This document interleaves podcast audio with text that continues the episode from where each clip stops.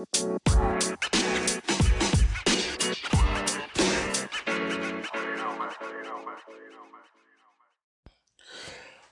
Memorial Day to you all and welcome to another episode of Frankly Speaking Sports. I'm your host, Larry Frank, and want to thank all the men and women who have put their lives on the line and sacrificed them so that we can live in freedom in this great nation, the United States of America.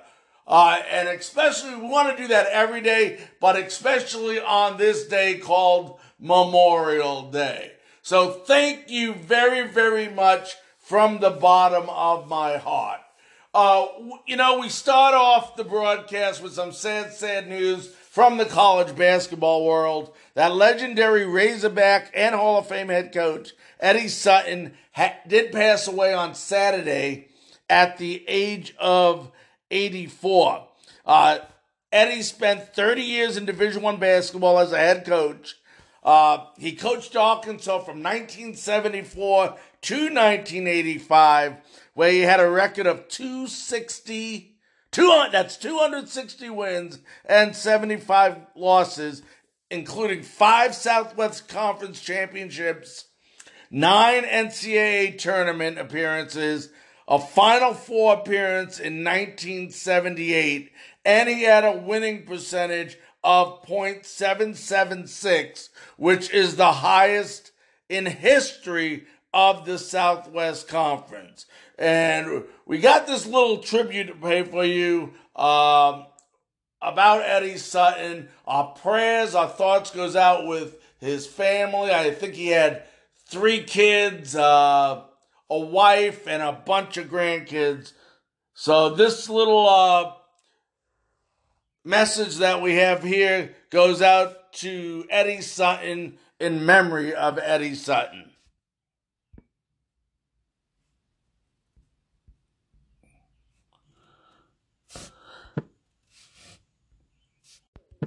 Here it goes. Edward Eugene Sutton was born on March 12, 1936, in Bucklin, Kansas but his legend began in Stillwater, Oklahoma. Sutton played for Coach Henry Iba at Oklahoma A&M from 1956 to 1958 before becoming an assistant under Iba. It's clear Sutton learned a lot from his mentor and was destined for greatness, winning a combined 342 games at Creighton and Arkansas. But it was his stint at Kentucky where he ran into trouble the Wildcats were put on NCAA probation because of a recruiting scandal, and Sutton was forced to resign. Welcome to the Eddie Sutton Show. I'm Tom Dirato alongside the head man at Oklahoma State, Eddie Sutton. That's when his career came full circle, back to his alma mater in Stillwater. I've always had a dream that one day I might come back to my alma mater. Introduced as a head coach by his mentor, a beaming Henry Iba. This is a great day for me and for Oklahoma State, and I'm so happy they're home and back home where they belong. Eddie Sutton once again worked his magic that first season. Great pass by Sean off to John Pittman. And, uh, After winning just 15 games the prior year, the Cowboys won the Big Eight regular season championship and made the NCAA tournament for the first time in seven years, advancing to the Sweet 16. Now we find ourselves with only 16 teams left two games away from being in the Final Four. He completely revitalized his alma mater's love for basketball, turning Gallagher Iba Arena into the rowdiest arena in the country. I can't hear myself. This is Cameron Indoor Stadium West. It's unbelievable. Sutton made five straight NCAA tournament appearances on his way to the Final Four in 1995. We probably had some crowds at large, but not at 2:30 in the morning. That was just uh, I was flabbergasted. Throughout the Sutton era, the Cowboys were perennial conference contenders. But perhaps Eddie's finest moment had nothing to do with basketball. Sutton was a rock for the OSU family in the aftermath of the 2001 OSU plane crash. Saturday night's tragedy took the lives of 10 people who were precious not only to their families, but to each one of us. And they bounced back from that horrific tragedy, reaching the Final Four in 2004, cutting down the net one final time. Ultimately, his career at OSU ended after a DUI incident in 2005, just one month after OSU dedicated the floor at Gallagher Iba Arena, Eddie Sutton Court. His 36 year head coaching resume is unassailable. One of only eight major college coaches with 800 wins, and the first coach to take four schools to the NCAA tournament. His final tally is the stuff of legend 806 wins, four National Coach of the Year awards. Eight times he was the Conference Coach of the Year. Nine times he was a conference champion. I remember when I went back to school before Mr. Iba died, and we talked about someday maybe getting Oklahoma State back to the Final Four. And I know he's looking down right now, and he'd be very proud. And finally, in 2020, after being a finalist for the seventh time, he and his family got the call they had been waiting for the Naismith Memorial Basketball Hall of Fame. My dad was so honored and humbled earlier today to receive the phone call from the Naismith Hall of Fame that he was going to be inducted. He was part basketball coach, part father figure to his players, and a mentor for countless coaches both on his staff and the opposing bench. He's won everywhere he's been. He's a gentleman. He's a coach's coach. His players went on to graduate. He's a Hall of Famer in every sense of the word. But Eddie would be the first to tell you a coach is only as good as his players. He is preceded in death by his wife Patsy and survived by his three sons and many grandchildren. Eddie Sutton was more than a basketball coach for Oklahoma State fans. He was larger than life, and his legacy won't soon be forgotten. It's written right there. We'll be back right after this. Unbelievable motivational tip today is about something I believe in so much, something that I think is so special. It's passion.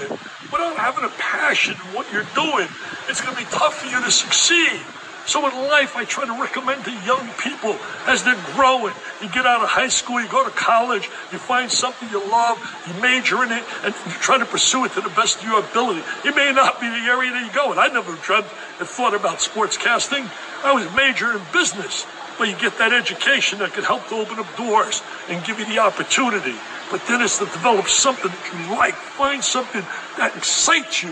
If it excites you and you have that passion, you feel in your heart, a lot of beautiful things are going to happen. So make sure that you have a passion in what you do in pursuing your goals and dreams. That was the great Dick Vitale. Welcome back to Frankly Speaking Sports. I'm your host, Larry Frank. Want to remind you, only moments away from having Glenn Norton. He's the editor of the JetsNation.com and also the host of Jets Nation Radio. So for you New York Jet fans, on this Football Monday, as always, we'll be talking football. And today it happens to be with Glenn Norton, who covers the New York Jets. So that's just moments away. Want to also remind you, if you have any questions, thoughts, concerns that you want to talk about, you can leave a message right at the end of this link and we'll play it on our next episode. Also, if you want to listen to any of our interviews, past or future interviews, you can go to YouTube. They are now on YouTube. You go to Frankly Speaking Sports channel, you'll see all the interviews we've done from the past on there, and we'll continue to put the future ones on them, like Glenn Norton today. So you can listen then. Then join our Facebook group page. It's growing fast. Ask to join if you're not a member. If you are a member, ask your friends, invite them to join. I will approve it. Frankly speaking, sports. Make sure they type in the word sports. Also follow us on Twitter. On Twitter. Um, at Larry Frankus. That's with the U.S. at the end. So make sure you do that as well.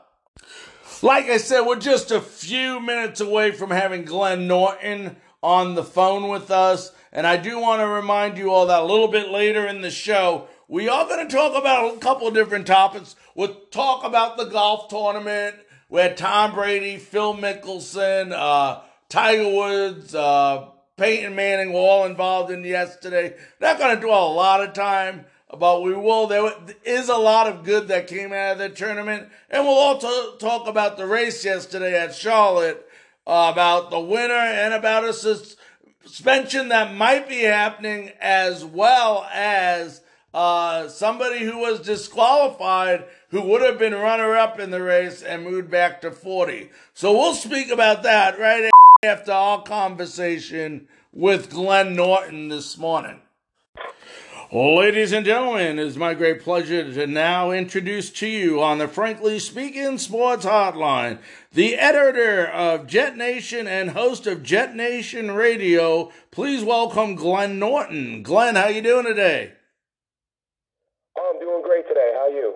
I am doing terrific.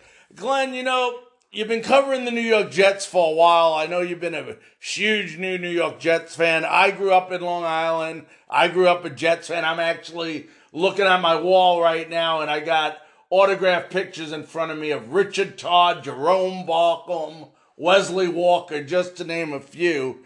Um, but for Jet fans this year, Christmas came a little bit early. Uh, think the best thing that's happened to the Jets in the last 20 years was the removal of Tom Brady from your, your division, wasn't it? Oh, I mean, listen, when you have to put up with Brady and Belichick every year, you just kind of look forward to the day where that tandem gets broken up. And um, while it's nice to have Brady gone, um, I'm not 100% sold that Belichick won't have something up his sleeve. I know that a lot of fans like to point to Belichick's many failures before he came, before Brady came along. But really, if you look at his numbers without Tom Brady and the times that he's been injured or suspended for whatever this gate, that gate, the other gate, if you look at all the suspensions and the injuries, Belichick has a winning record with you know uh, with Jacoby Brissett and and and Hoyer and uh, and when he had you know a very very young Jimmy Garoppolo. So even when Brady's been out, Belichick's winning percentage is still best in the division. Yeah, absolutely. And, you know, all, like you said, all his backup quarterbacks have seemed to be successful no matter where they go. Has it surprised you, I, you know, um, that Belichick hasn't gotten a veteran quarterback there to compete in that division? Well, I mean, yeah, I mean, you know, you bring in Hoyer, who's a clipboard guy, he's a, a spot starter, but I real, I think this is I think everybody knew that Belichick wanted the opportunity to prove himself as, as a guy who could win without Brady. That was the talk a couple of years ago. That's why he wanted to, you know, hang on to Garoppolo. But um, I, this is even more extreme than I expected. I thought he would go out and get himself a quarterback. And in sticking with Stidham and, and Hoyer, you kind of have to wonder if he's just saying, you know, if he just wants to show the world that he can be a great coach with, with a couple of guys that really nobody expects anything from. Um, you know, Stidham, but, you know, we can easily say no one expected anything from Brady as well out of college, but but at the same time, it, it does surprise me. There, like when when people said he'll bring in a Winston or a you know a, a sort of a veteran with with who's prone to turnovers, I didn't I didn't buy that. I thought we might see somebody come in, um, just as someone who's a bit more proven, but I am surprised he didn't bring an extra body in. And my hope is, is just that he doesn't plan on on uh, on tanking this season and, and going out and grabbing Trevor Lawrence with the first pick next year. Well, you know that, and you know that gets to my point. That division, and like you said, you can never. I don't care who you are. You can't ever count the New England Patriots out as long as Bill Belichick's there. But it's kind of opened up for once the AFC East. Oh, absolutely. I mean, listen, even with Belichick being as great as he is, as much respect as you have for him, it's not as if you know, even if he can still field a, a competitive team and win some games, it, it's not going to be the same as it was with Brady, obviously. Um, so the division is absolutely up for grabs, but I think at this point, you know, unfortunately for the Jets, um, on paper anyway, I think one through 53, uh, you know, if we're, you know, I don't want to put too much stock in the young kids because we don't know enough about them. Just in terms of proven talent, I think the Bills are probably the, you know, if anyone's going to steal a division, it's them. Um, but with that being said, I think the the biggest factor for the Jets, obviously, you know, the, the obvious is Darnold progressing. But if I think if their corners hold up, if you look at the rest of that defense, and if you look at the, you know, the improvements on the O line, the Jets, you know, they can surprise some people. But, but if you know, gun to my head today, I'd say Buffalo. If anyone else is going to steal the East, it would be them. Yeah, and you know their offense, the Jets, has improved a lot over, uh, you know, this um, offseason. I mean, they added Mims, who a wide receiver. Um, they um, also just acquired Joe Flacco, which you were talking about, no veteran presence except maybe Hoyer in New England. Did it surprise you that the Jets went after a quarterback like Joe Flacco? It's only the timing surprised me. Um, you know, because they you know, I've, I've been saying for a while now, I'd like the idea, you know, once McCown left, I, I'd still like to have that veteran mentor in the room with Sam Darnold.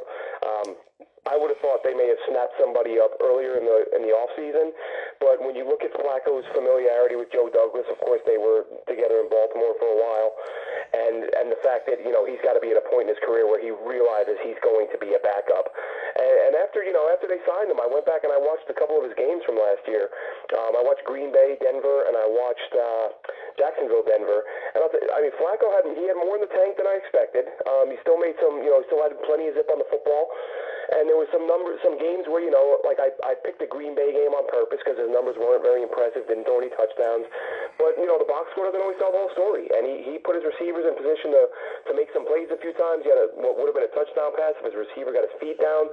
So I'm watching and thinking, you know what? As a as a second quarterback who's who's been to a Super Bowl and won a Super Bowl and can teach Sam Darnold, you probably couldn't do a lot better than Flacco. And I mean, geez, after after what they got out of Luke Falk last year, how could you not be in favor of bringing in a veteran who can at least just have the poise to, to keep things together if, if they need him for a few games. Yeah, and Joe Flacco, you know, terrific quarterback, did great in Baltimore. Um, do you think the acquisition of Flacco puts more pressure on Darnold to succeed? I really don't think so. I mean, you look at the, the money is small. It's a one-year deal. Flacco's not stealing anyone's job, uh, and Darnold knows that. And I, I think you know the understanding is that he's going to come in and he, he'll be a mentor. He'll be the guy, like I said, who can prevent a you know catastrophe. Say you know, I mean, as much as I like Darnold, he has missed time each of his first two seasons.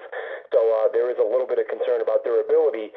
Where even though last year, you know, you have to consider it was kind of a fluke thing. It wasn't really an injury, um, but he has missed time. So you want someone to come in and and come, kind of be able to command the huddle and, and and execute the offense efficiently at the very least.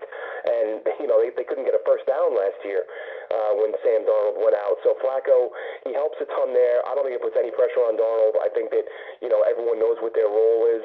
You know, had they gone out and gotten a guy like Cam Newton. I think that would have, and I think that's why the Jets didn't. You know, as much as they needed a quarterback, Cam Newton is still a starter in this league, as far as I'm concerned. Um, you don't bring in a starter near the end of the line to to have your your young kid looking over his shoulder. So I think the move makes sense on a lot of levels. Now, this is Donald, I believe, third year in the league. Um, you know, what kind of leash? Because now you do, like you said, have that quarterback. Not necessarily to put pressure on him, because, like you said, he's only there for one year. But how much of a leash are the Jets going to have with Sam Donald before they say, okay, we need to try something else? I mean, I, I honestly, I think it would have to be a, a meltdown of epic proportions. I, I don't, I don't really see any scenario where if Sam Donald is healthy that he's not starting because I mean let's be realistic this team isn't winning a Super Bowl even if even if Darnold has some rough patches you kind of you ride through them. And really it, that would be a concern. That might be a bigger concern. Let's say Darnold plays poorly this year and they stick with him. Then you have to start wondering is he the guy uh, period? And not really worrying about Joe Flacco in this year. You need to say do we have to start looking at the quarterback again? I don't think they do. I think that what we've seen from Darnold um, I think he's highly underappreciated. You know, everyone talks about the the pressure he's dealt with in terms of the uh, the offensive line and the poor pass protection. And you know, people have told me, "Oh, it's part of the game. Everyone has to deal with pressure. You know, as a quarterback, you're gonna you're gonna face pressure." Right, that's true. But only one guy gets to face the most pressure, and that was Darnold last year. Statistically, I think he was pressured on 42% of his dropbacks, which is just ridiculous. And if you look at his numbers, when the protection is even adequate, it, he's he's far and above, you know, what what the the the big picture or I, should say what the, what the box scores look like. Uh, throw the box scores out. Show me what the guy does. Not with elite protection, but just just give me give him some middle of the road pass protection, and he's he's a damn good quarterback. And he's still one of the youngest guys in the division. He's 22 years old, and he's younger than the guy who just went number one overall in the draft. Um, so Darnold to me is still a kid, but he's got you know he's got more more NFL experience than most guys would at his age. and what he's had to deal with. You know, that's one of the one of the positives in my mind that he's had to deal with is is he's had to deal with so much chaos in the pocket for the first two years that if the guys they've added this year live up to their potential, then things are going to calm down a whole lot. And I think he's going to see the game from a much different perspective this year if everybody pans out up front. Uh, we are talking to Glenn Norton, editor of JetsNation.com and host of Jets Nation Radio. Glenn, um, you know, you're talking about Sam Darnold. Well, you got to give Joe Douglas some credit. I, you know, I when I first heard of Joe Douglas, all I heard in New York, out of New York, was negative things about this guy. I didn't know him that well, but I gotta tell you, after watching him in the draft, you know, you hit on some things that they needed. They got Becton, a beast on the offensive line now. They picked up a wide receiver. Plus, I watched a lot of Rashad Perriman last year as well. So now you got him and Mims. I mean, you got to give the guy credit for getting the weapons and the tools for Donald during the offseason to help him succeed. Yeah, I, I like the, the, job Joe Douglas has done. Um, while he did go out, like you said, he got him Perriman, he got him Mims. One criticism I would have, and, and I, I've, I've heard a lot of other people say it as well. And listen, there's there's no locks with any of these picks. We don't know who's going to be great, who's going to be terrible. But just from from what I saw before the draft, I really felt like the Jets were in a position, and, and especially once they made a trade and added some picks, which is what I was really hoping for. I really felt like you've got to take advantage of the fact that this is viewed as arguably the deepest receiver class in history, and you've got to grab two. If you add more picks, grab a third. Uh, because to me, Mims, I, I love what Mims brings, but y- y- there's always that concern about coming from a school like Baylor to the NFL, that adjustment. And Perriman, while he was phenomenal down the stretch last year, he's far from established. So you you know you let Robbie Anderson walk, which I I, I kind of get why I was a, I was a Robbie fan. I personally, for what he ended up getting, I would have paid him. Um, especially since it was like I wouldn't I wouldn't have given Robbie a three, four, five year deal, but two years, small money, I think that would have been worth it. You're bringing in Perriman, whose production has been less than what Robbie's has been, and you're bringing in Mims, who you know like I said, I think long term he'll be a good player, but I would have liked to have seen one, if not two more receivers taken in this class, especially in the sixth, seventh round, where there were still guys on the board that were really highly thought of. But I mean, grand scheme of things, Joe Douglas, I love what he's done. I, lo- you know, I had I argued back and forth with people who told me that the Jets were going to go receiver in round one. And I just, I just said, look, supply and demand, folks. There's only so many left tackles in this draft, and there are a thousand receivers. Joe Douglas is absolutely he's going to prioritize Sam's health. He's going to get a tackle with the first pick. I love that he did that. I love Mims.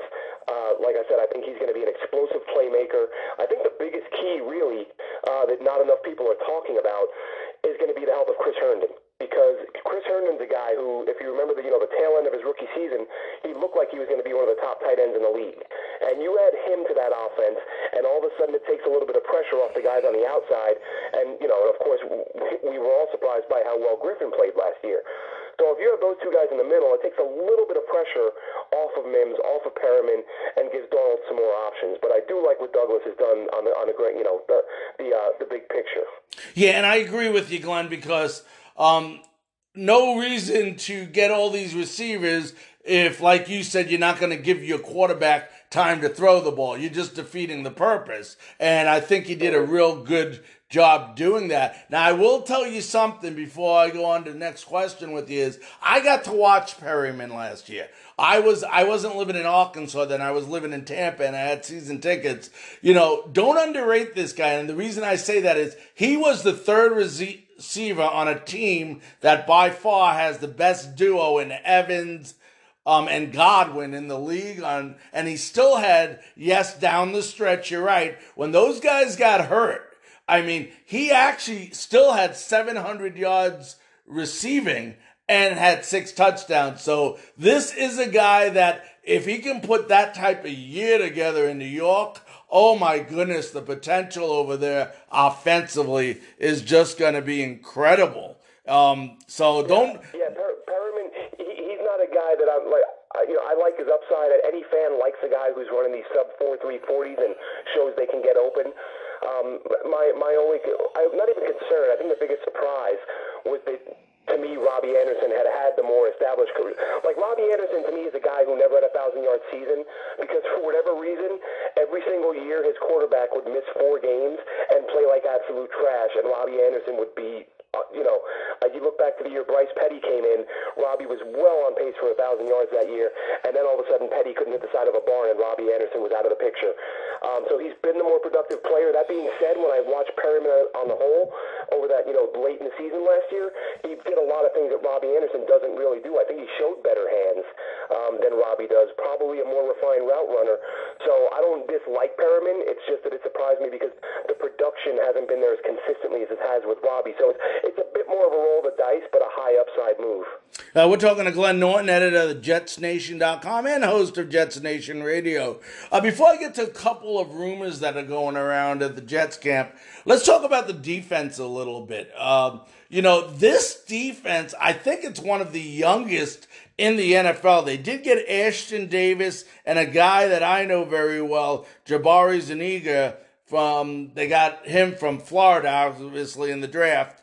Um, talk about this defense this year. Um, are they gonna, with this young squad, do you think they can handle that AFC East? You know, as we all know, the, the Jets have been missing an edge rusher for you know for eons since John Abraham left. Uh, they're hoping Zuniga can at least be a at least a situational guy and get to the quarterback. But uh, I think Davis, the thing I like about him, I was at, at first I was kind of scratching my head at, at the thought of a safety, just because there are so many other needs. You know, I would have preferred a receiver in that spot, for example. Um, but really, w- when you look at what Gre- as creative as Gregg Williams likes to get on defense, and I actually wrote an article about this earlier today, just kind of thinking out loud and saying, this be a situation where if Davis comes in and plays well, you can then let Jamal Adams spend a little bit. I mean, I know Jamal Adams spends a lot of time in the box as it is. Um, I give Jamal Adams a bit more credit than some people do when it comes to playing in coverage. But the truth of the, the truth of the matter is, he makes his biggest plays, his splash plays, come when he's up front. So if Davis is a quick transition to the pro to the pro game, and you know, I'm sure we all know Pro Football Focus had him graded as a first round pick. They thought that highly of him. Others viewed him as sort of a second rounder. So a lot of, I mean, by and large, he's he's viewed as a steal for the Jets.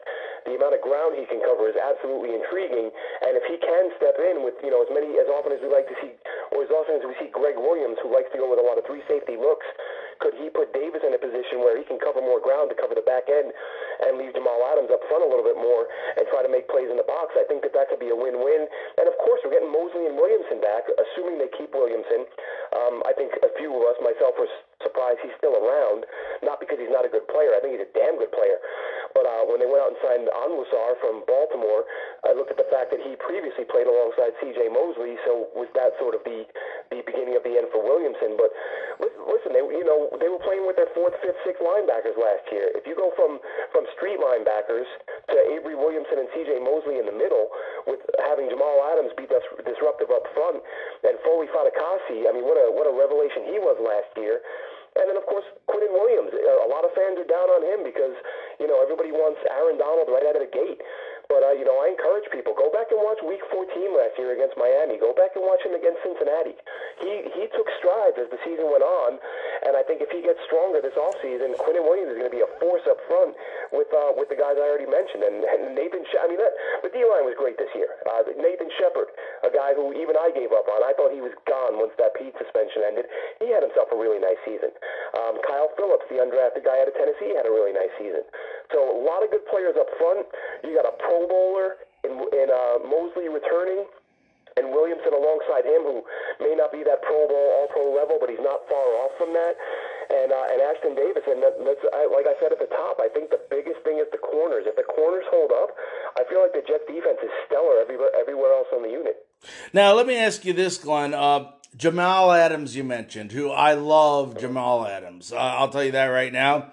You know, he says he wants a long term contract, but obviously, if the Jets do not offer him that, he wants to go somewhere else. What's the latest news you're hearing on Jamal Adams? It, it, basically, it, it's what you're saying. He wants the money now. The Jets want to wait it out. You know, we've seen Gary Myers, uh, former reporter for the Daily News, report that he's claiming that the, the Jets are asking for a one and a three from Dallas, and then it, it, it's basically from what we're hearing out there, the way these rumors tend to go, it sounds it has a feeling, you know, really strong feeling of this being Jamal's agents trying to negotiate through the media and putting it out there that the Jets have a package that they've, you know, they've set a price, that a trade is likely if demands aren't met. So they're trying to force the Jets' hand a little bit. But I think Joe Douglas feels like the Jets have all the leverage. They've got they, they've got the year five option after this season. Then of course they can franchise. So the Jets are in a good spot. It all comes down to is Jamal Adams willing to hold out? You know, we know the new collective bargaining agreement made it more prohibitive for players to sit out, but if that's his only if that's his only way to try to force the Jets' hand, um, even with forty thousand dollar a day fine, Jamal Adams is probably trying to go from a a, a nine million dollar salary to about seventeen million. So th- that's you know forty thousand a day for a month or two would be worth it in the long run for him if the Jets eventually cave and, and give in to his demands.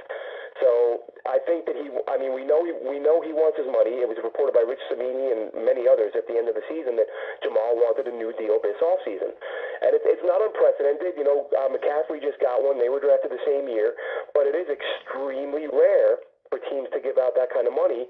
Um, to me, Jamal is a he's a difference maker on defense. I would love for him to be a Jet for life.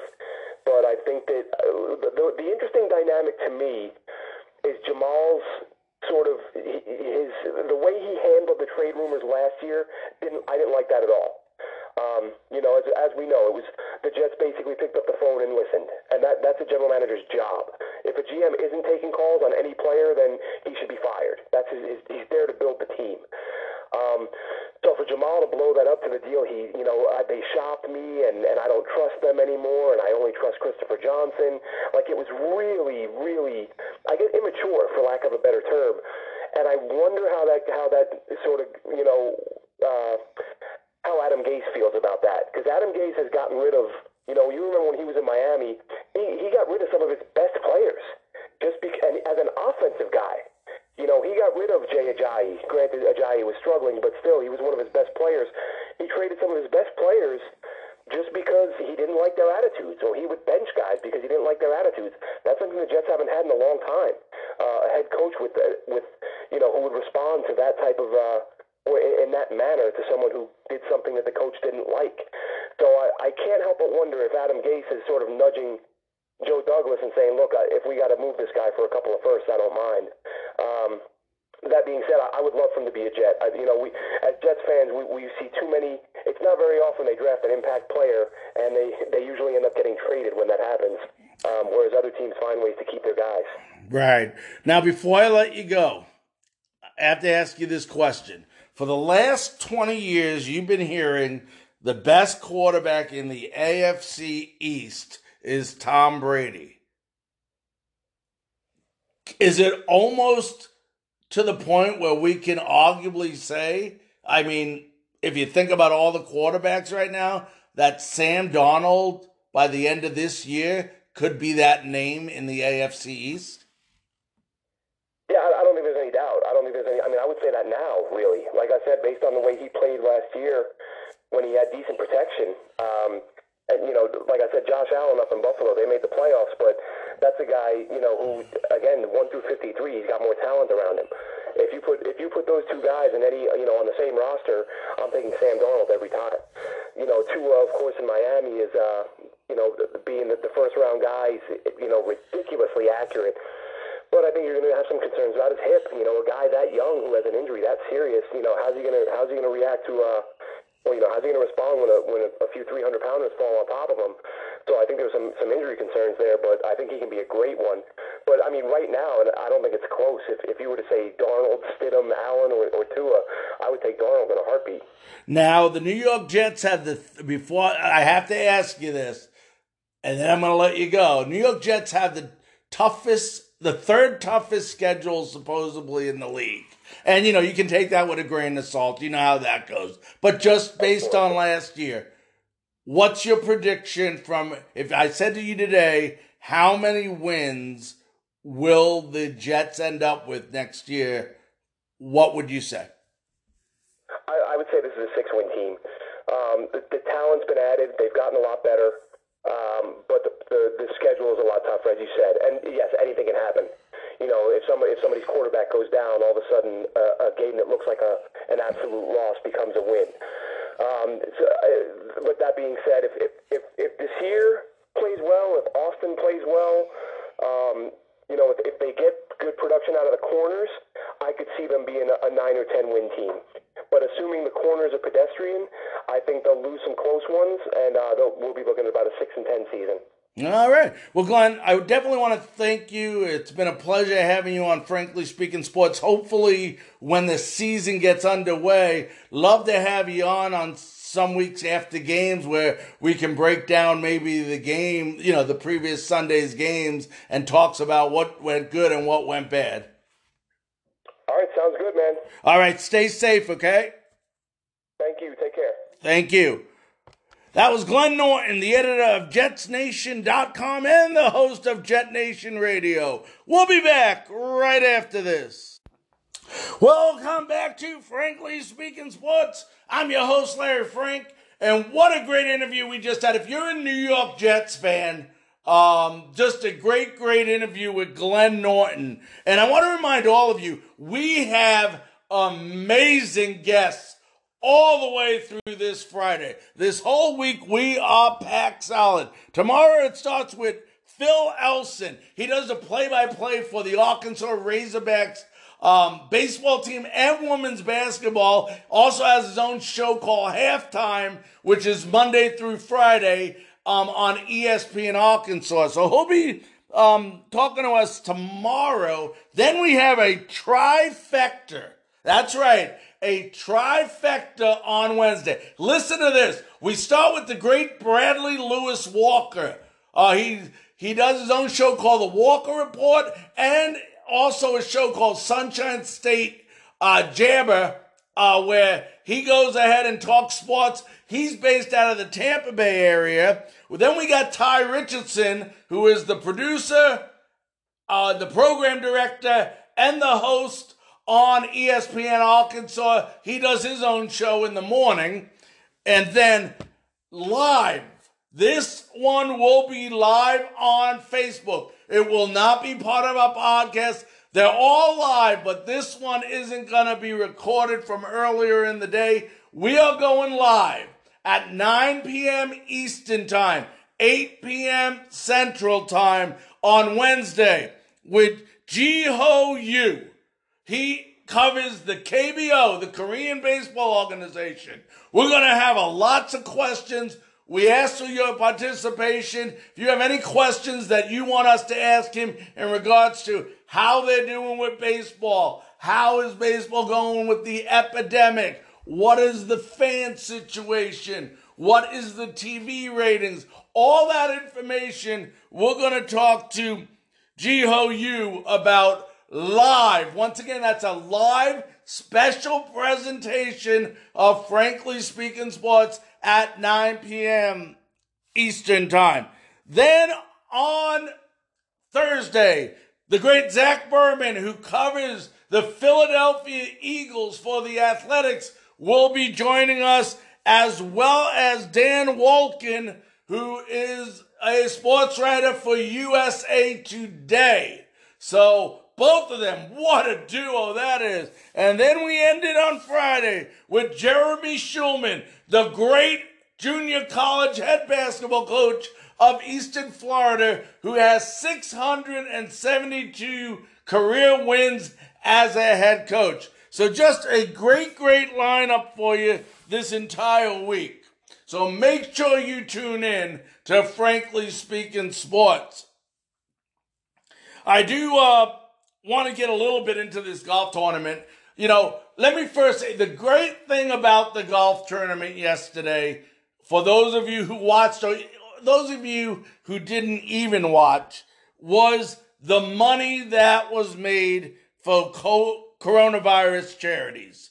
They made over $20 million for coronavirus charities. That is incredible. If nothing else happened during that whole time, it's a success when you can make that kind of money. Now, you know, it was a show. It was raining out. It wasn't the best weather, and I'm not making excuses for anyone.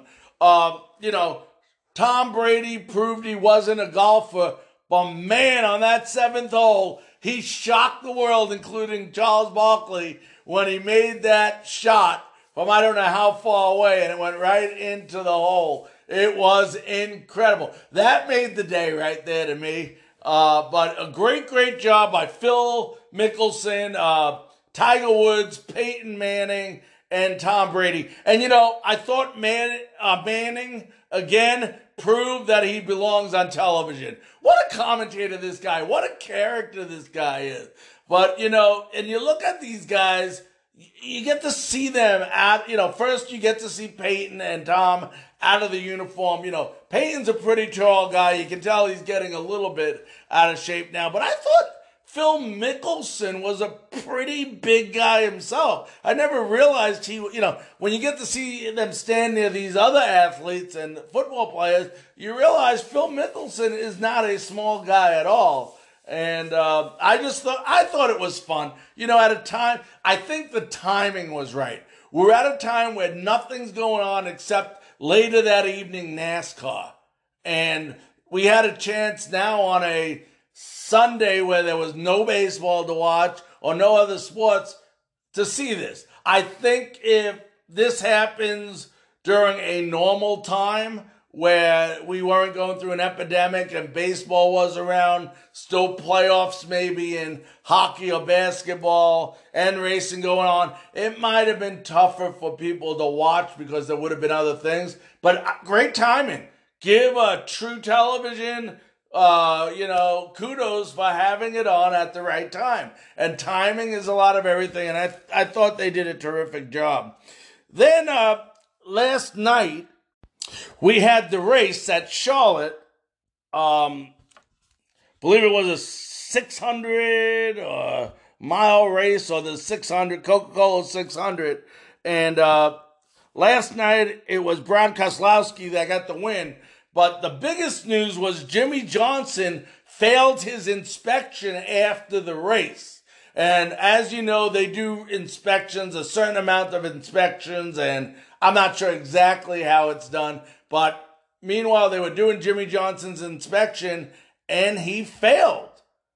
Um, so, as you all know, that Jimmie Johnson, instead of becoming the runner up and second in the race, he went all the way um, to number 40.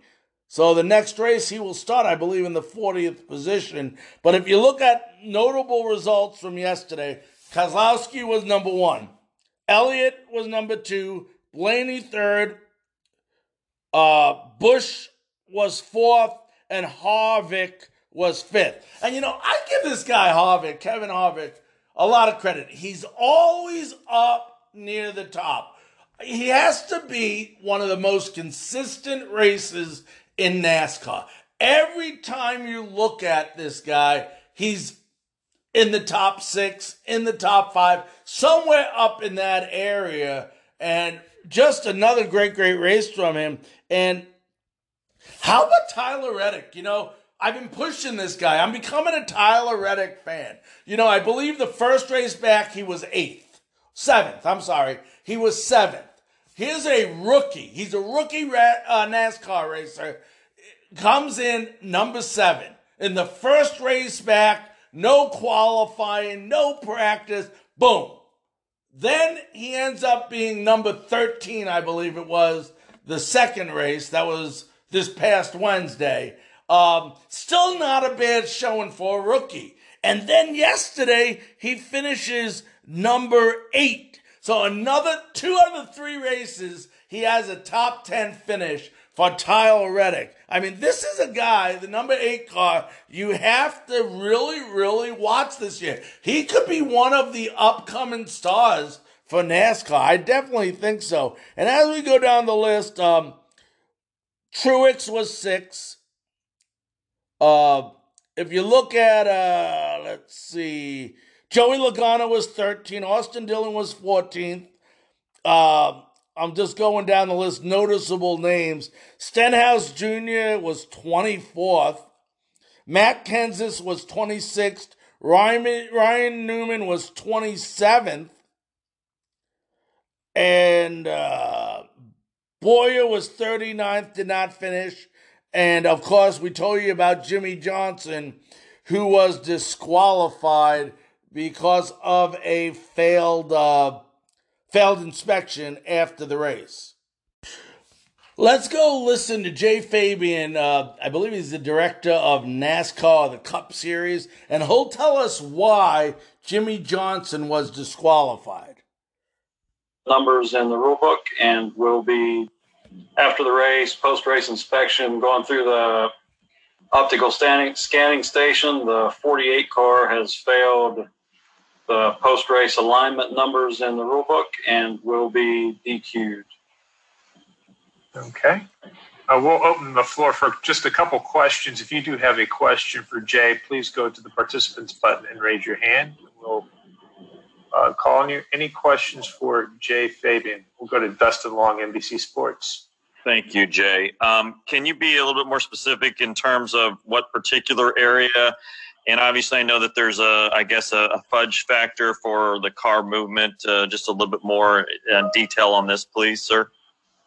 Yeah, the failure was rear alignment. Um, it's the same thing that we check uh, at least a handful of cars for post race after every event. Um, I can't really give specifics on the numbers. Yes, there is a pre race number and a post race number that, that does give um, a pretty decent tolerance. It was, it was outside of those uh, post race numbers.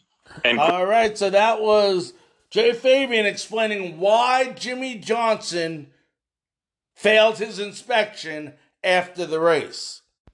You know, and the the runner up, uh, like we said, would have been Jimmie Johnson, but it ended up being Chase Elliott. And I think there was a real questionable call late in that race. A caution flag came out, and Chase and his team decided to go ahead and pit, which might have cost him the race. Let's hear what Chase Elliott had to say. Chase, the late race caution comes out. What was the discussion like as you approached pit road at the end there? Uh, just trying to, you know, make the best decision you can, and, and those guys are going to do whatever you, you know, the opposite of whatever we do. So um, that's just part of it, and um, yeah, you know, you make you make decisions and live with them, and and uh, you know, it wasn't the it wasn't the pit call. I think being on offense is fine, um, and those, like I said, those guys are going to do whatever whatever the opposite of what you do is. So um, part of it. All right, thanks, Chase. That was Chase Elliott who had a second place finish yesterday in the race. So we heard from Chase Elliott on how it was to be uh, move up to runner up. Let's find out what it's like to be the winner. And Brad Keselowski, finally, he gets this crown jewel. He wins the Coke 600. Brad, we all know what a supporter you are of the military. What does it mean to you to win this race today on uh, Memorial it, it Day means weekend? a lot to me, but can't help but think about the, the Reap family and Donovan, and uh, you know, I hope they're watching. Uh, I know the race ran really late, but uh, you know, Memorial Day is a lot more about more than racing. But we're glad to be able to to get to do cool things like racing because of the freedom provided by those that are, you know, willing to make those sacrifices, Jamie. And uh, man, I feel like I've thrown this race away a handful of times, and I thought we were gonna lose it today, and uh, I know we've lost it the way Chase lost it, and that really stinks. And today we finally won it that way, um, and I'm just I'm so happy for my team. I, I, wish my wife was here. I wish my daughters were here, but um, it's a major. You know, it's, it's the Coke 600, and uh, this only leaves one major left for me, the Daytona 500. So we're, we're checking them off, and uh, I'm really happy for Miller Lite. You know, I don't know what's going to happen with them, if they're going to come back on the car or, or what, but uh, it's been a great 10-year ride with them, and this is, uh, you know, their only race of 2020, and uh, we're in Victory Lane. I know they're really happy because Miller Lite goes with Memorial Day, but uh, I'm happy for Ford and, and everybody that just works their butt off at Team Penske.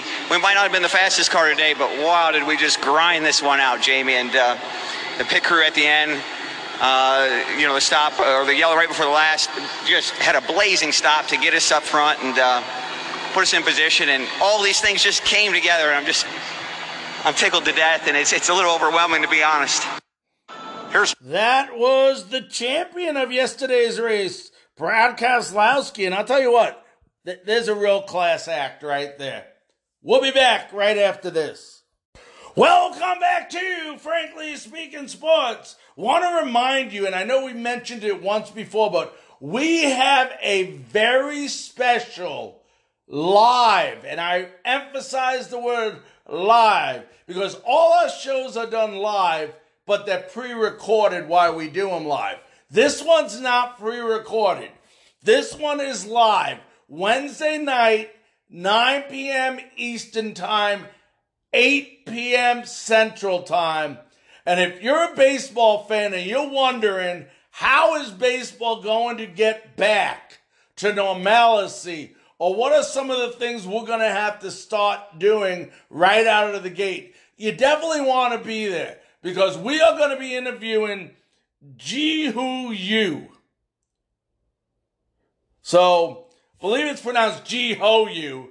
Um, and he's going to be on um, this Wednesday evening, like I said, to talk about Korean baseball. He covers the Korean Baseball League.